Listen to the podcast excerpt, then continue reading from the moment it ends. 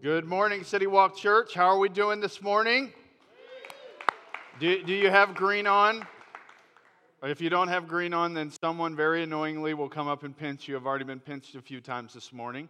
Uh, remember, I, I, remember as a little kid, you come to school, and, and especially if you're a boy, you forget about these kind of days. And the girls come with like green everything, but the boys, they come and they don't know what day it is, and uh, you just start getting pinched. So, probably will happen to you at uh, church today, too.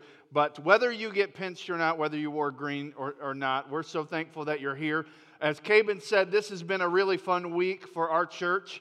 Uh, this past Wednesday night, we kicked off City Students, and uh, we, we had such an awesome, awesome night.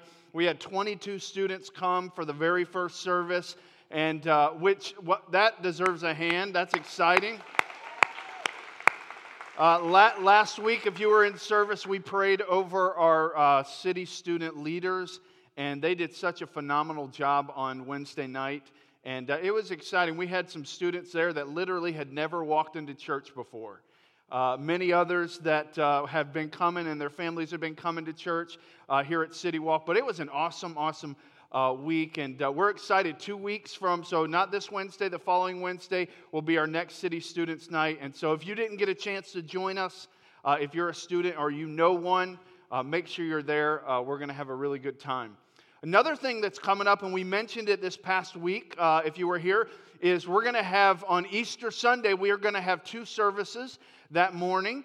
and so we'll have one at 9 o'clock, we'll have one at 1045. Uh, in the next few weeks, we're going to have invite cards for you to give to your neighbors. We're going to have even some yard signs uh, where you can put it in your yard. And I mean, we've literally had people come to church because they saw a yard sign in somebody's yard. Uh, and so we're going to have some of that. We're going to have some fun things that we can uh, use to invite our neighbors. But that's a really special day. And uh, there's people that you know that will not come to church on any other day, but if you invite them on Easter, they will come. And so I encourage you to do that. Another thing about Easter is with us having two services, uh, we need a few more bridge builders. We call volunteers here bridge builders. And so if you are interested in saying, you know what, I'm interested. I've been kind of coming to this church a little bit, and uh, I'm interested in maybe taking a step, getting involved. You can stop by Next Steps, or you can do it with the app. Uh, you can sign up to serve in one of those two services that day. And so that's really what we need. In order for us to really do a good job that day, we need a lot of people that say, you know what, on Easter Sunday, I'll come to a service and I'll serve at a service. And that just make that part of what you do that day. And so uh, that's going to be a really fun day. You'll hear more about it this, uh, this next week uh, here at church. I had a question I was going to start this morning with, and, and I want you to think back. When was the last time that you felt like your mind was blown? When, when was the last time that you felt like your mind was blown or, or that you just kind of lost your mind? Maybe it was something that, that got you so excited and took you by surprise. You, you felt like you lost your mind. Your, your, your thinking was flustered because you were so excited. Maybe it was something that wasn't exciting. Maybe it was just a huge surprise where, where you, man, something came into your life that you weren't expecting and it threw you way off. Maybe it was the, the lights that came on behind your car as you were driving down the road and, and you were jamming to your favorite song and life was good, but then the lights came on behind you. And when you had to pull over and the officer came to your door, you'd like, you didn't know what to say and you were kind of flustered. But when was the last time that you remember, like, man, I felt like I lost my mind in that scenario? I've had a few of those scenarios in my life. One of them was when I found out that we were having a baby. Uh, when we, when we, we have a 17 year old, we have a 14 year old, and we have a five year old. And so we were kind of going along with life, and we had the two older ones. They were, one was kind of entering middle school, and one was about to enter middle school. And we thought, man, we're, we're done with the diapers, we're done with the, the preschools. I mean, we're getting into this middle school thing, and man, we're, we're skating along. This is good. And then not to be too crazy, uh, and not to, to give you too much information, but just that one or two little scenarios that took place like man how did that happen it wasn't supposed to happen and that's exactly what happened to lori and i, I, I we're, we're, at, we're, on think, we're at thanksgiving my wife says, Hey, I want to go to uh, CVS or Walgreens and get some newspapers with articles about the sales. So I want to get the sales paper. I'm like, Oh, go, go do your thing, go get the paper, whatever you need to do to find out more about the sales. And so we're over at Steve and Sue, my mother in law and father in law's house, and we're having Thanksgiving, you know, doing what you do in America on Thanksgiving, eating way too much, watching football, and then going back and eating more and watching more football. So that's, that was kind of the day. And then all of a sudden, I'm standing in Steve and Sue's kitchen, and I'm talking to somebody that was there for Thanksgiving, some friends of ours, and all of a sudden, I feel my phone buzz. And I look down, and it's a, oh, wow, why is Lori texting me? And I get this text, and it says, I'm in the CVS bathroom. We're pregnant. And I, I remember, like, my mind, I, I, someone was talking to me, but I literally had no clue what they were saying to me. I, I'm trying to carry on this conversation, because, man, we were at a space in our life where, man, we were done with this. This wasn't on our, our radar at all. And then all of a sudden, here comes baby number three. And I just remember my mind, and it was like two weeks long of being flustered and like, what in the world is going on in our life? And now we're, we're thankful to have her. But, man, I remember at that time, I felt like I had lost my mind. And, and unfortunately, sometimes, in Christianity, and if you're a follower of Jesus, we seem to be the people in society that have lost our minds. And here's what I mean by that we seem to be the people, and, cable TV and sitcoms, if there's ever a Christian on the show, they're usually like the biggest idiot on the show.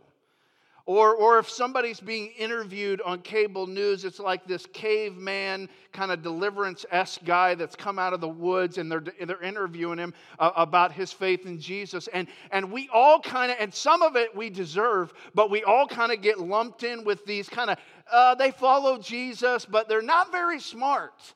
And, and, and that's just kind of, if you're a follower of Jesus, then you, you probably don't have a lot of intellect, and you probably kind of had to leave your brain at the door when you decided to follow Jesus. And this is kind of the, the reputation sometimes that we have uh, here in, in America about followers of Jesus. And for some of you, when you were a little kid in Sunday school, somebody handed you a Bible. It probably had saran wrap on it, and it was a little gift Bible. And they handed you this Bible, and they said, Hey, you should believe this. And for you, that was enough. You, you've never had any issue. You, somebody told you to believe this, and you said yes. And, that's a little bit of, of my testimony. Man, somebody shared that with me when I was a little kid, and I've never been one of these people that, man, I have to dig in really super deep to get all the, the way down deep answers. I just believed them. But then there's others of you in here that, that you know what? Somebody came to you and said, hey, you need to believe this book and you had some questions. You, you had some questions about this book, and, and for you, some of the questions that you had didn't allow you just mentally to totally believe this book because you had some really big questions. And the answers you were getting from people when you asked these questions were statements like this Hey, just have faith. Or just believe. Or the Bible says. And for you, you, you had some really big questions that, that the answer the Bible says, or just believe, or you don't have enough faith, it just didn't seem to really help you with those answers. So maybe you walked away. For some of you, you have an, maybe an adult child that that's their testimony. They, they've kind of walked away from the faith because they had some adult Bible questions and they got a Sunday school just believe answer and they couldn't mentally put that together. And so they walked away because somebody made them feel almost bad for even asking a question. Because there's this version of Jesus that, that a lot of people think is that, that this message and version of Jesus that we follow is some type of unintellectual idiot. And in order to follow this Jesus, you kind of have to leave your brain at the door, and nothing could be further from the truth. Because, it, and here's, here's the, the kind of the, the key thought for decades, we have unknowingly anchored our faith to the wrong thing. And for some of you, you're going to get nervous as I'm talking, but hold on to the end. But we have anchored our faith to the Bible says instead of what anchored the faith of the early church. And that wasn't a book, that was an event. And so nothing could be further from the truth. The unfiltered Jesus and his message is not fragile, it's not unintellectual, it's not fearful of big questions and big ideas. In fact, when Jesus came onto the scene here on earth, people thought he was going to come with political power. And they expected and they had looked all through the Old Testament for a deliverer, for a Savior, and they thought the Savior would be some type of king or emperor. And they thought he would come and, and kind of overthrow Rome. And yet, this Jesus, so, so different from what they expected, came as a teacher as a rabbi. And what was interesting about Jesus as a teacher and a rabbi is as he never when he spoke, he didn't cite precedents or other sources. That's what made him different. He, when he spoke, he spoke with authority, and his, his authority came from himself. His authority didn't come from who he was referencing. And so Jesus would say things like this Truly, I tell you. And Jesus, the teacher, had such tremendous power and authority with his words as he talked about things like marriage, things like sex, things like hell, heaven, money. He had such authority because he was the Son of God, the teacher. And, and what was so interesting is this blew people's minds to the point where Paul said in Colossians chapter 2, Paul said this in whom are hidden all the treasures of wisdom and knowledge. This Jesus that I follow, all the, the wisdom and all the knowledge is hidden in this Jesus and his teaching. See, if you follow history, you know that Paul, before he met Jesus, he stuttered, stuttered. He studied under a brilliant man named Gamaliel uh, one of the most brilliant men of his day. And he never said this about Gamaliel, but he said it about Jesus. He said, In Jesus' teaching, all hidden knowledge and treasures, it's full. See, Jesus isn't a Jesus where you have to follow him and also leave your brain, but Jesus was a brilliant teacher with brilliant ideas, with authority that people had not experienced. And it's the same Jesus that in Mark chapter 12, he says something that to a Jewish audience, they had heard all of their life, but he added something to it. They, they had heard this thing called the Shema and they had recited it as little kids probably thousands of times. But Jesus added something to it as he was teaching. It says this And you shall love the Lord your God with all your heart and with all your soul. And they, they had heard that all, they had heard that a bunch. But then Jesus added this. He said, and with all your mind. I want you to worship me with all your heart, with all your soul. And I want you to bring your intellect and your mind and your thoughts and your questions. And I want you to worship me with your mind and your strength. See, Jesus changed the game and he invited people into curiosity. He invited people into questions. He invited people into worshiping him with their minds. And his teaching began to change the world. It began to impact and change history in ways that we take for granted. See, back in this time frame, very few things were written down. So if something happened that was important, it might get written down one time. And the reason is because writing something down was, was a, a long process and it was an expensive process. And so you didn't have just bunches of writings about the same event. But Jesus, his life is written down in four gospels. that have been translated into 2,527 languages. Second on the list is Don Quixote, and it was translated into 60 languages. And so, this teacher, this God man who came not as a king, not as an emperor, not as a political leader, but he came with authority as a rabbi, as a teacher, has had tremendous impact on our world in ways we don't even know with his teaching. Harvard professor Harvey Cox said this. He said, The words of the Sermon on the Mount are the most luminous, most quoted, most analyzed, most contested, most influential in all human history. This may sound like an overstatement, but it's not.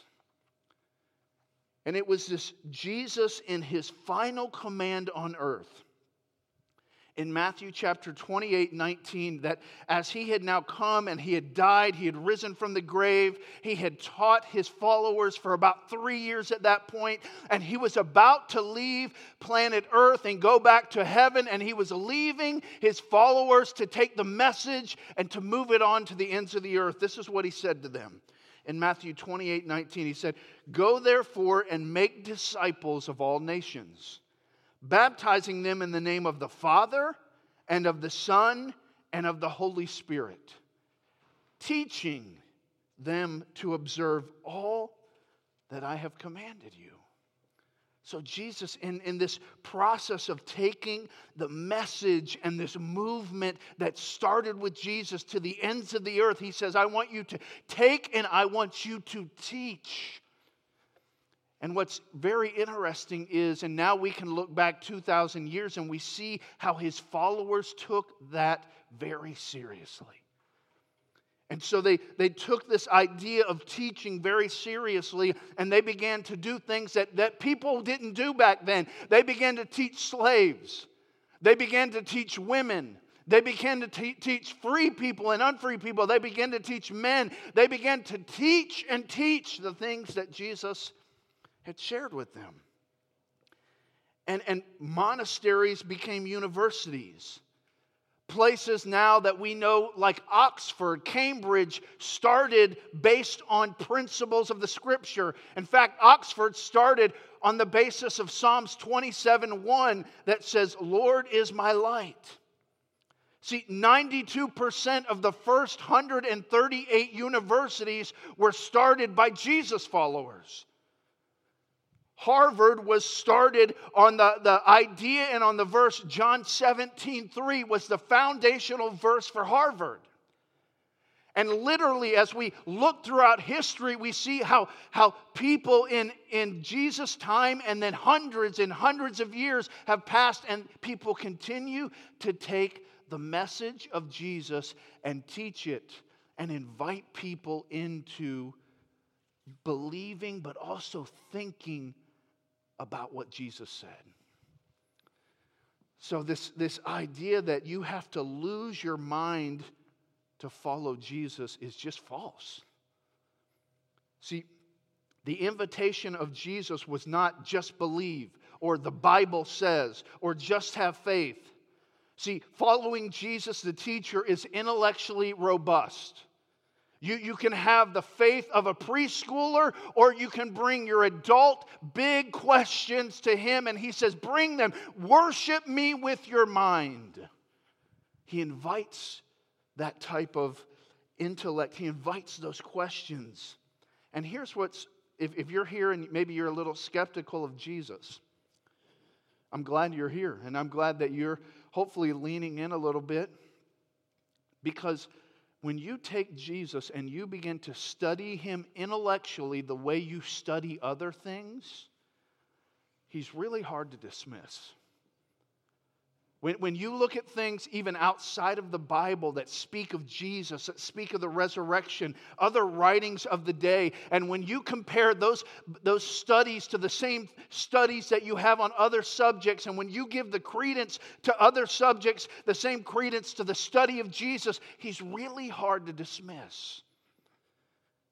And so as we focus in on, on not losing our minds, but bringing our intellect and, and obeying Jesus and loving Him with our minds, I want us to, I want to challenge you in a couple ways. And I, am talking to maybe two types of people. I'm talking to maybe the person that, that you grew up in church and somebody told you to believe and you just took their word for it, you've never questioned.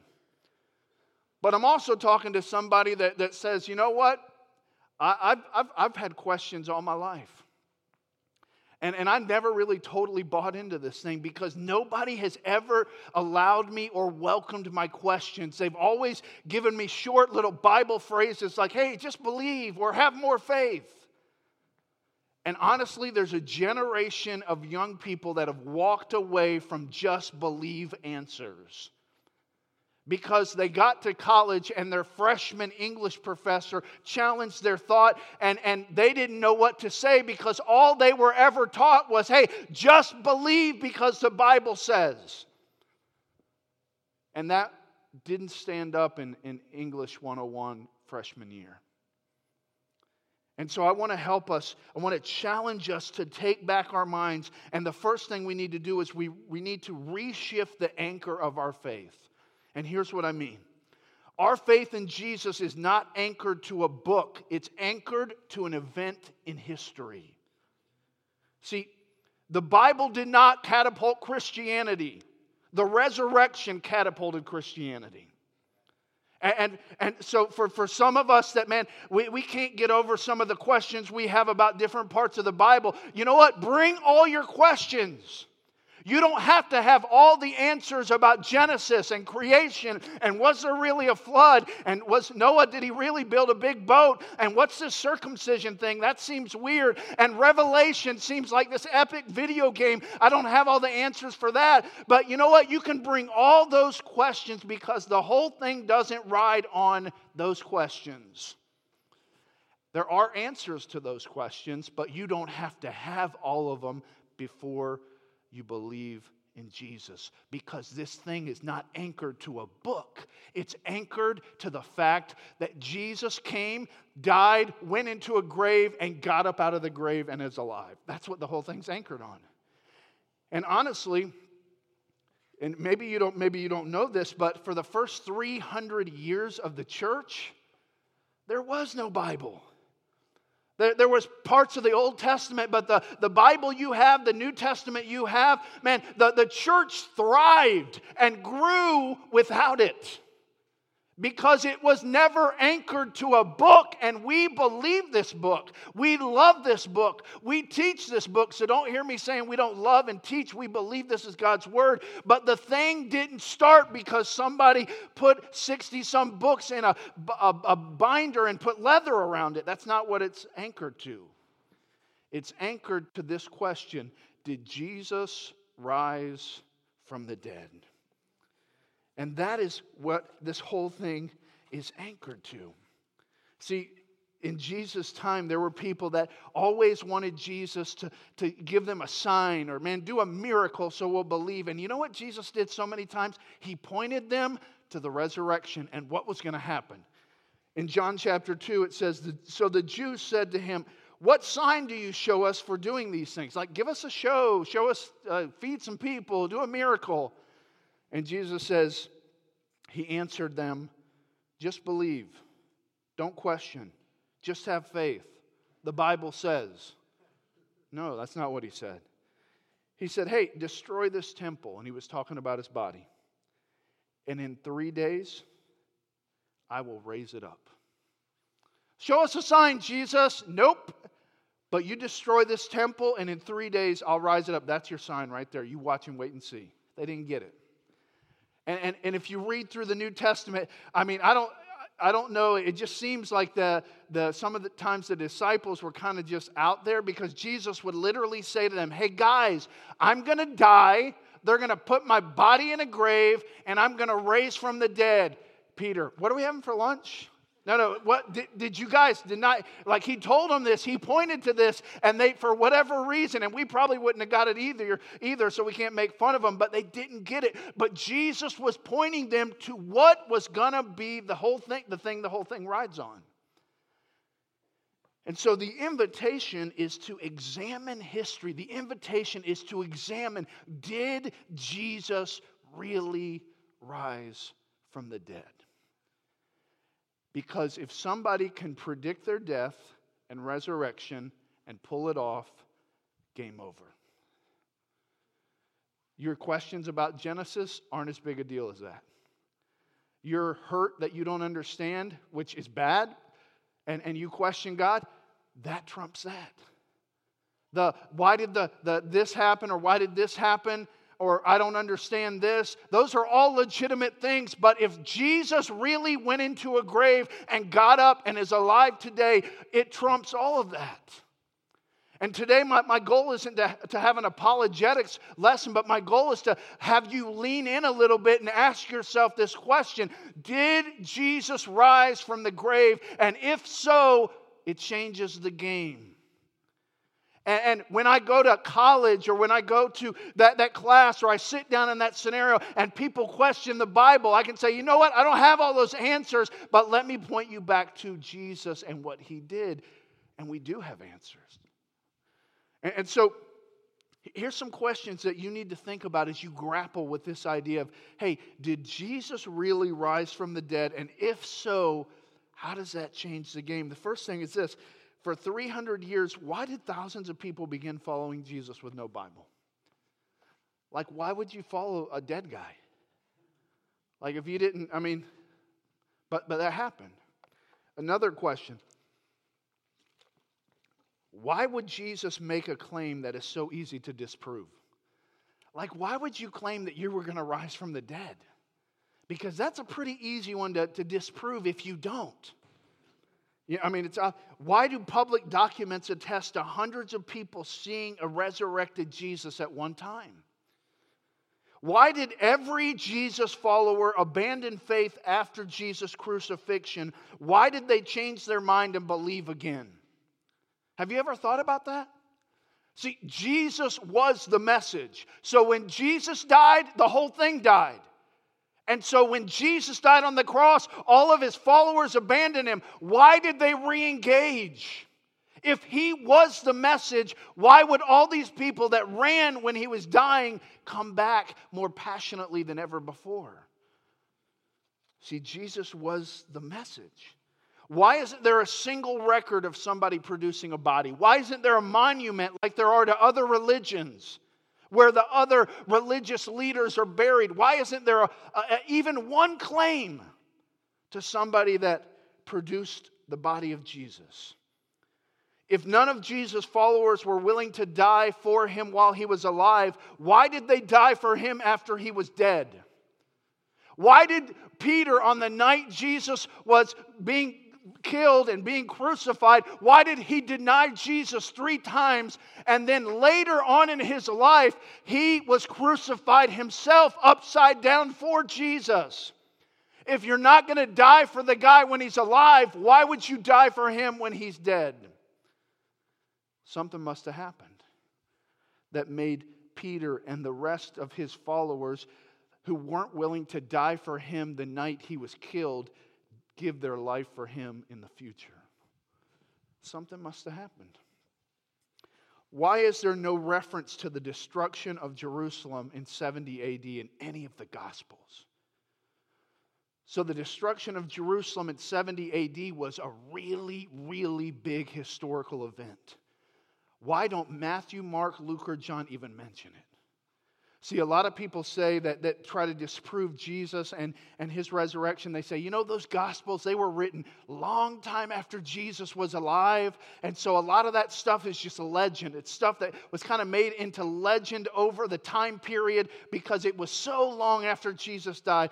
Well, if that was true, why didn't at least one of them mention the, one of the most big historical events ever in the Jewish nation? None of them mentioned it.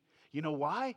Because those gospels were written much closer to when Jesus was alive than what people think.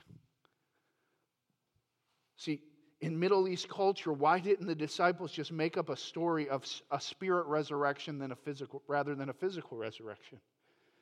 I mean, that would have done. Like you could have done that and people, oh yeah, He didn't really rise like physically, but like spiritually, he rose. And they would have been all good with that, and that would have made sense to them. Why did they continue to claim that Jesus physically rose from the dead when they could have got away with just saying it was kind of like a spiritual thing?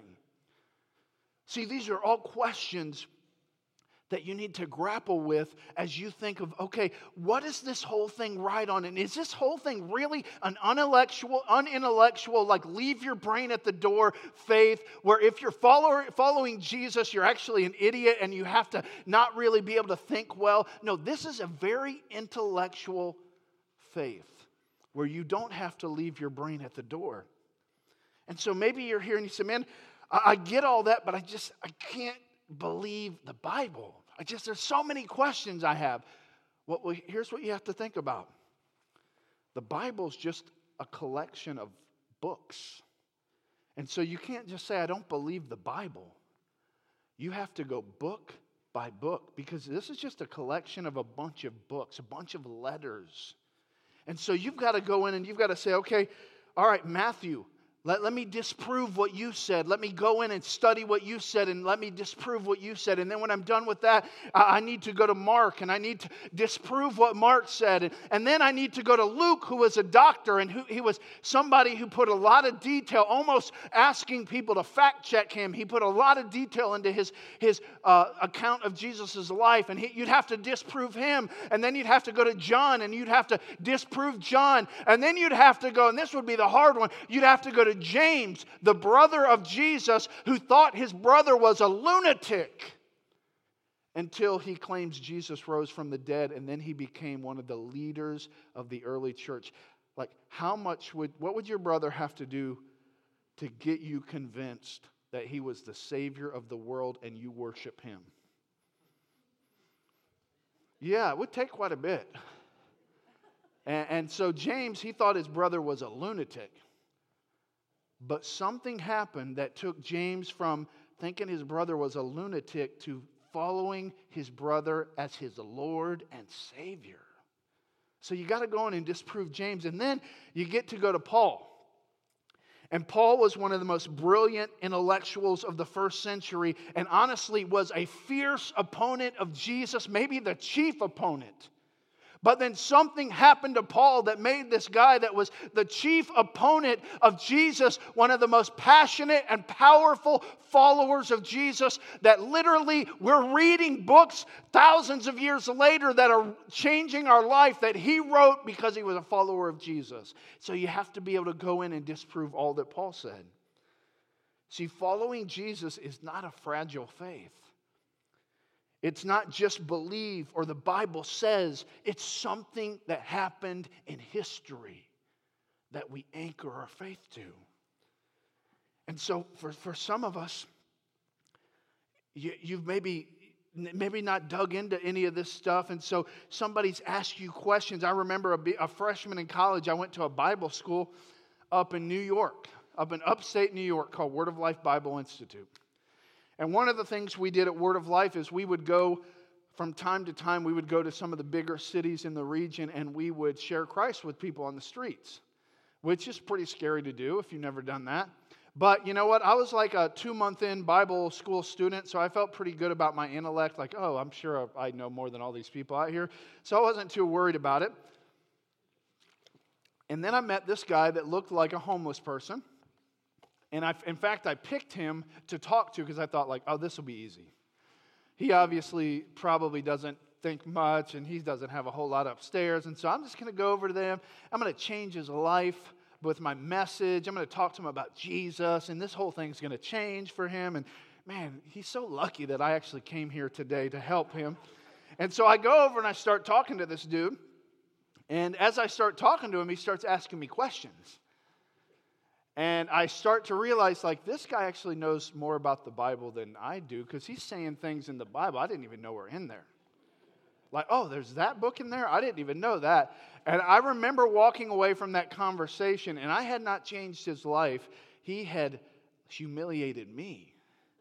And I remember walking away thinking, what the heck do I believe? Like this guy just tore me up man. I, I walked up to him with so much pride and I, I man i know john 3.16 don't try me. I can give you i can give you the romans road. What do you want backwards or forwards? I'll give it to you. What, whatever you need. And, and he, this guy asked me questions because as a young person my, my intellect and my kind of basis of this whole thing was hey the bible says well yeah the bible says but give me a little bit more and, and so, so maybe some of you, you, you kind of that same person, and you've never really di- dove into this. And my, my, what I want you to see you do is I want to see you really dive into this and not dive into it like it's a lightweight thing intellectually, but there is so much to Jesus. And Jesus, He loves your questions. And, and following Jesus means loving him with your heart and your soul, but it also means loving him with all your mind. And, and to discover truth, regardless of where we find it, is to worship Jesus because all truth initiates from God. And so sometimes we're so afraid to talk to people we don't agree with. And if they say something that's true, it's like, man, you know what? They don't even know it, but that came from God because all truth is God's truth. What's interesting is when Rome collapsed and the barbarians kind of took over Rome, the greatest preservers of pagan literature were Christians because they desperately wanted to learn more. And when they would discover something in literature that was true, it helped them worship God because they understood that all truth began with their God. And so it brought up worship. And so there's, there's no need to be, be fearful in engaging culture. In fact, early Christians were some of the, the biggest movers in art, in music, in culture. Science, some of the early scientists were, were people that were followers of Jesus. And for some reason, we have gotten so scared that, that when we're Christians used to be involved in culture. Now they're like afraid of it. And now we've kind of made our own little subculture and we're weird. I mean, you, you guys know that sometimes we're weird. We, we've been afraid of, of getting into culture, and so we boycott random places. We produce like mostly bad entertainment. Like once in a while, we have a good movie that comes out, but most of them are fairly hokey. I mean, most, most of the music we produce, it's like it, that sounds like the last five songs they were singing. And, and I'm not ragging on it, but I'm saying we don't need to be afraid to engage culture and engage intellect like we're afraid if somebody says something we don't agree with because we follow a God that raised from the dead and all truth is God's truth. And so when we hear something that's true, it should make us love God with all our mind, no matter where we heard it from. And so we don't need to be afraid. See, we've, uh, we've unnecessarily pitted psychology, science, and philosophy against Christianity. Instead of being good learners, good listeners, and in really engaging and listening to other people's perspectives, we've taken ourselves out of those conversations because we're afraid. See, the Christians, and I mentioned this earlier, Christians helped launch the modern science movement, and here's why. Because they believed God was orderly, predictable, and stopped creating and left an orderly, explainable, observable universe. And it was Christians who said the explainable, not unexplainable, points to God. And so they would study because it pointed to their great God as they learned things. See, many of the pioneers of science, there's a professor Allen at, at, at, Princeton, he said this. He said, We have begun to realize from its very birth, science owed a great deal to Christianity. The filter Jesus that is anti knowledge, anti science, anti psychology, and anti philosophy is not a Jesus that exists. And if you walked away from that Jesus, then you can lean back in because you walked away from a Jesus that isn't the Jesus of the Bible. Because the Jesus of the Bible said, I want you to love me with your heart, with your soul, but I also want you to love me with your mind. Bring your intellect, bring your questions. Because this whole thing is anchored to the fact that Jesus Christ went into a grave and rose from the grave. And because of that, it changes everything. And so maybe you're here and, and you're a skeptic. You're, you're, you're, somebody that you probably, if you've been here from week to week, you probably, and I appreciate that you don't do it out loud, but you probably argue with me in your mind. And I'm glad, I'm glad you're here. And I argue with myself sometime in my mind when I'm up here. But, but for some of you, you kind of, you're skeptical. And, and here's what I would say to you I, I would almost dare you to give it another look. Give the question, did Jesus rise from the dead? Just give it another look. Bring your intellect, bring your questions, and, and really dive into that question. Did Jesus rise from the dead? But, but if you're honest, for some of us that, that, that kind of use that as an excuse, that might not be really the reason we're not following Jesus. It might not be that it's an intellectual argument. It might be that, you know what, we're afraid of the implications if it is true. Thomas Nagel, professor of New York University, he said this. He said, I want atheism to be true and am made uneasy by the fact that some of the most intelligent and well informed people I know are religious believers. It isn't that I don't believe in God and naturally hope there is no God. I don't want there to be a God. I don't want the universe to be like that. And maybe that's you. Maybe, maybe if you're honest, it's not really an intellectual argument, but you just don't want it to be true because if it is, there's a lot of implications to that. And, and for you, I would just ask you, man, would you just lean in and just begin to investigate again? Because Jesus will never twist your arm to believe, but he invites you to investigate. And what you might find may just be the thing that what you're that you're deeply looking for. The thing that you, you'll find in Jesus may be the thing that gives you the answers to a lot of the other questions you have in life. But if you're skeptical, lean in. Maybe you're a follower of Jesus, and, and for you, if you're honest, you've thought, man, my faith is kind of fragile. And maybe you have kind of followed along with the filtered version of Jesus that kind of says, hey, just believe the Bible, just have more faith. Don't ask me those questions because I really don't know the answers. And so just believe or here's a, here's a verse, just here's the verse, just read the verse. And, and maybe that's been the answer to every question. And, and I would encourage you, if you're a follower of Jesus, to, man, throw that idea out that your faith is fragile and re engage by worshiping God with your mind. See, do everything you can, if you're a mom or a dad, do everything you can to get your students in a place where they can ask honest questions and hear honest answers about truth. Because there's literally a generation of people that have walked away from the church because their, their parents they, they thought that a lot of other things were important, but they never put their kid in a place where they could ask real questions and get real answers. And they just told their kid, hey, just believe, or the Bible says, or your pastor says this. And that hasn't been enough, and their kids have walked away from God and they wonder why.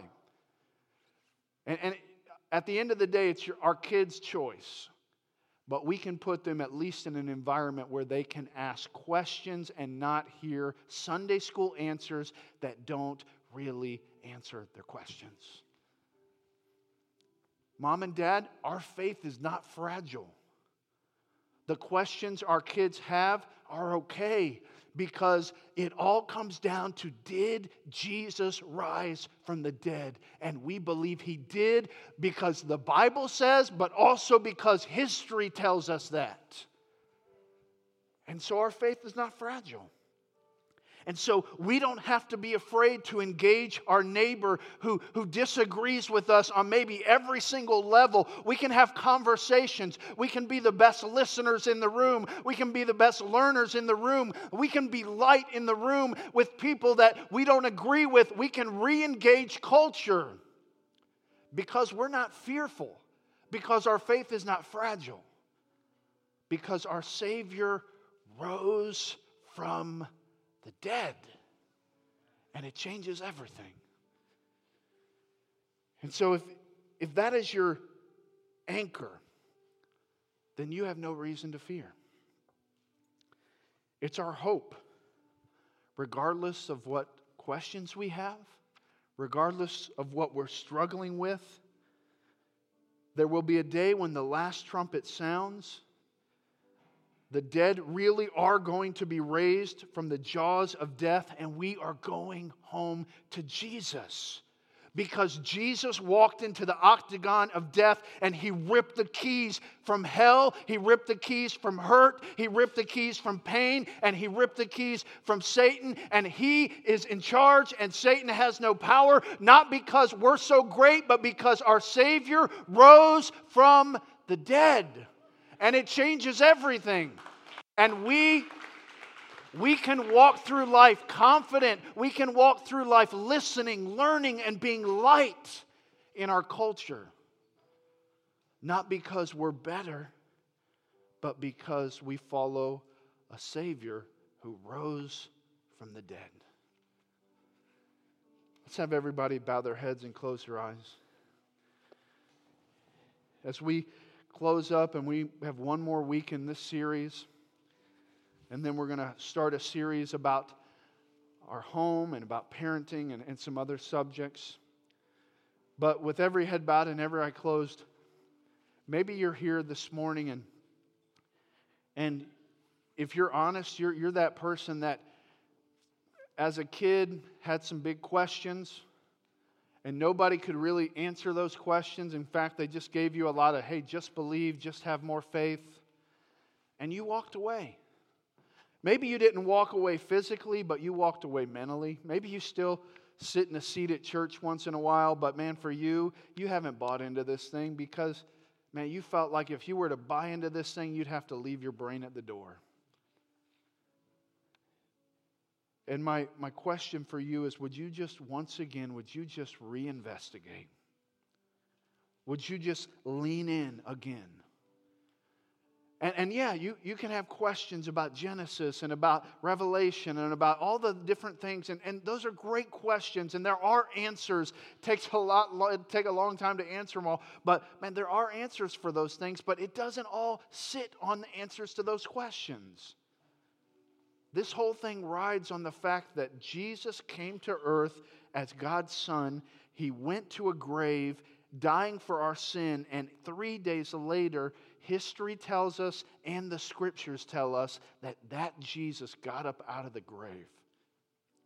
And so, if you're skeptical, would you just continue to lean in? Would you continue to come back to church? Would you continue to ask questions? And if you're somebody who's a follower of Jesus and, and, and you have, if you're honest, you've been maybe one of those people that it's just been a, hey, kid, just believe, just have more faith. Because in your own mind, you've thought, man, this kind of thing is kind of fragile. Would you re engage loving God with all your mind? Would you immerse yourself again in the scriptures? Would you be okay with some of the questions you've been pushing away from your mind? Would you bring those out into the light? Because Jesus asked you to love him with your mind, and he's not afraid of your questions. And so let's, let's be a church that is not afraid of people that think differently than us because we are confident that our Savior went into a grave and rose.